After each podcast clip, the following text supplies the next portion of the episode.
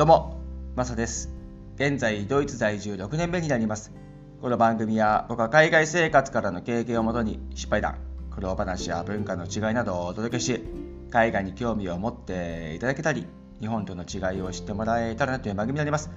そして、有料放送、エキサイトルームというのをやってるんですが、海外をキーワードにですね、熱く、深く、そして時には声を荒げております。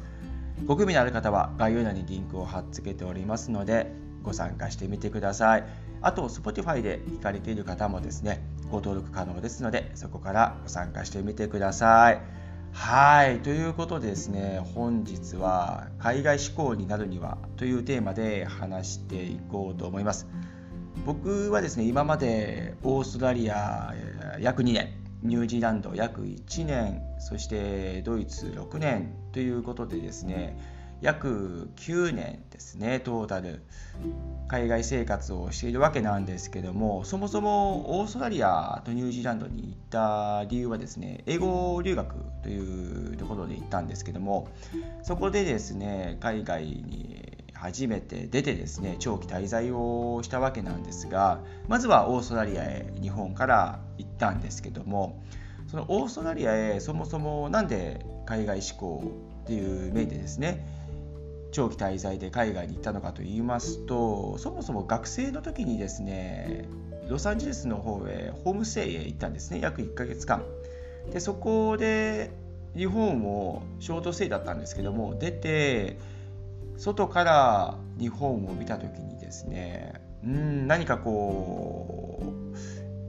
う思うようなところがあったんでしょうね。僕の中では20代前半というか20歳ぐらいだったかなはいなんかその辺りだったと思うんですけどもその若い時にですね1ヶ月間だったんですけども非常にあの時間帯が今でも僕の糧になっていてすごく鮮明に覚えてるんですよね。で全てが新鮮で言葉も文化もねそれこそ全然違うようなところに二十歳の僕が身を置いてですね周りはアメリカ人とかですねもちろん日本人の方もいらっしゃいましたけどもそもそも英語は全く話せない状態でですねそこへ飛び込んだわけなんですけどもでそこで僕は外から日本を感じてですねアメリカという国をですね現地で感じてたわけなんですけども英語をですね1ヶ月間ほど語学学校に通ってですね、うん、行ってたんですけどそこで英語を勉強しながらですね友達を作ったりとかあとアクティビティとかでですね土日どっかで行くようなツアーがあったりとかですねそういうとこに参加してですねいろんなアミューズメントパークとか行ったわけなんですけどもそういう行動することによってですね日本との違いがどんどんどんどん僕の中では生まれてきてたんですよね。でそうなると日本へ帰ってからあまたなんか仕事でどっか行けたらいいなとかっていうふうに思い始めたんですよ。それで海外に出て働きたいっていう気持ちがそのアメリカのあの経験があって強くなっていったっていうところがありましてそこからですねどんどんどんどん海外志向になっていったっていうのが僕の経緯なんですけどもじゃあなんでそもそもアメリカの方にですね行きたかったのかと言いますとですね僕は当時さっき言った通り大学生で二十歳ぐらいだったんですけども英語をねこれから勉強した方が働いた時にですね収入面とあと女性にモテるだろうなっていうふうにただ単純に思っちゃったんですよね。でやっぱり僕の中では女性にモテたいわけなので。でその先輩をね見ちゃったんですよね。英語が話せて社会人バリバリで働いてる人をね。それを見た時にあこれはモテるなっていうふうに思ってですね。そして給料もね違うという点があったのでこれはもうやるしかないだろうっていうところが根本的にありましてですね でそこから今後はもっともっとグローバル社会になっていくんだろうなっていうのは感じてた部分があったんですよね。で実際に自動車業界に入りましたけどもその当時の自動車業界を見てみるとトヨタホンダ日産マツダとかっていうのはアメリカにどんどん進出していた時期でもあったしそれこそアジアとかですねヨーロッパにも拠点を広げていったっていうところがあったのでまさしく僕らの大学の時というのはグローバルへ向けてどんどんどんどん動き始めていた時代だったんですね。僕が今42なのでもう20年ぐらいになっちゃいますね それぐらい前にもうなっちゃうんですが、うん、僕らの年代というのはインターネットがそう普及していた時代でありますしそこからどんどん海外を巻き込んでねビジネスをしていくようなことも始まりましたしそれこそ IT というものが、うん、生まれた時代でもあったので本当に世界がつながっていくような先駆けの時代を僕らは見てきたんですけどもそうなるとですね英語というのはもっともっと、うん、今後必要になってくるんじゃないかなっていうふうに思い始めたんですね。でまあなんなら経験した方がいいかなっていうふうに僕の中で思ってですね女性にモテたいのがまず第一になりましたから だったら環境を変えてですね、うん、春休みを使ってちょっと思い切ってアメリカに行ってみようかなっていうふうに思ったわけなんですけどもアメリカそうですね。僕はさっきちょっとアメリカって言いましたけども本当はカナダに留学に行きたくてですね。1ヶ月間ほど。当時ちょうどですねアメリカの9.11がありましてですねニューヨークで。テロ事件ですよね。皆さんご存知の通り、うん、でそれで一旦ですね。アメリカ側の受け入れがクローズになっちゃったんですよ留学の。でそうなるとカナダの方もですねそれを影響を受けて主に東側だったかな、うん、のカナダの留学自体がクローズにあって西側は